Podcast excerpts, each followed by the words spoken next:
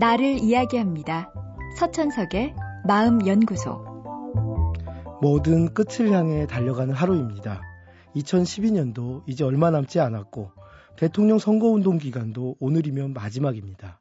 흔히들 끝이 좋으면 다 좋다고 합니다. 이 말이 정말 사실일까요?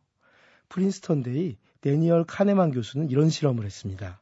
실험 참가자들을 반으로 나누어 한 그룹에는 고통스러울 정도로 시끄러운 소음을 들려주었습니다. 그리고 다음 그룹에는 첫 번째 그룹과 같은 소음을 다 들려준 다음에 추가로 덜 고통스러운 소음을 들려주었습니다. 그리고 얼마나 괴로움을 느꼈는지를 각각 보고하도록 했습니다. 어느 쪽이 더 괴로워했을까요?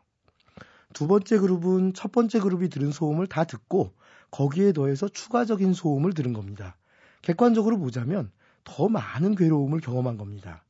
그런데도 두 번째 그룹에 속한 사람들은 첫 번째 그룹에 속한 사람들보다 괴로움의 수준을 낮게 보고했습니다. 이처럼 사람들은 고통의 총량보다는 고통의 평균에 더 민감합니다.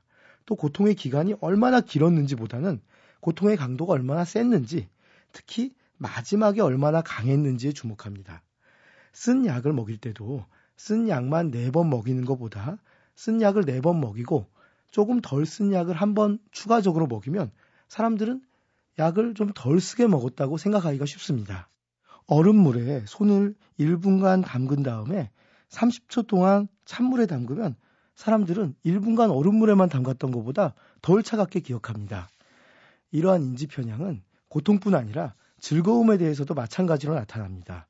재미있는 순간이 짧았더라도 막판에 아주 유쾌했다면 전반적으로는 좋았지만 좀 밋밋했던 프로그램보다 더 좋은 기억으로 남곤 합니다. 인연에 있어서도 마찬가지입니다. 내게 오랜 행복을 준 소중한 사람보다 짧지만 강렬한 순간을 경험하게 한 잠시 스쳐간 인연이 더 깊은 인상으로 남을 수도 있습니다. 물론 이러한 인지는 분명 왜곡된 인지 편향입니다.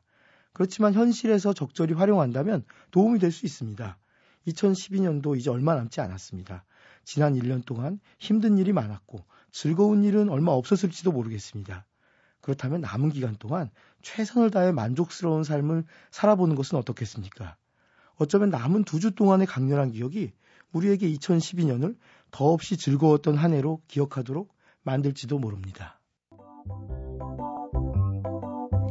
서천석의 마음연구소. 지금까지 정신건강의학과 전문의 서천석이었습니다.